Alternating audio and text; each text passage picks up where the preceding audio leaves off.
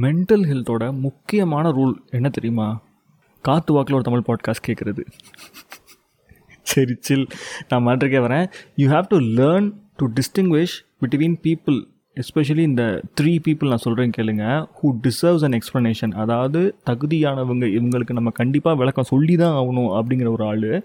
And the next level is இவங்களுக்கு பதில் சொன்னால் போதும். ஓகேவா அதுக்கு மேலே எதுக்காண்டி நினைஞ்சிங்க அப்படின்னு விவரப்படுத்தி சொல்லணும்லாம் அவசியம் இல்லை. So that is second category of people and the last categories அவங்களுக்கு நம்ம பதில் சொல்லணும் கூட அவசியம் இல்லை. டிசர்வ் நத்திங் அவங்களுக்கு எந்த தகுதியுமே கிடையாது. உங்களுக்கு அந்த பதில் கூட நம்ம சொல்கிறதுக்கு அவசியம் கிடையாது அப்படிங்கிற மாதிரி.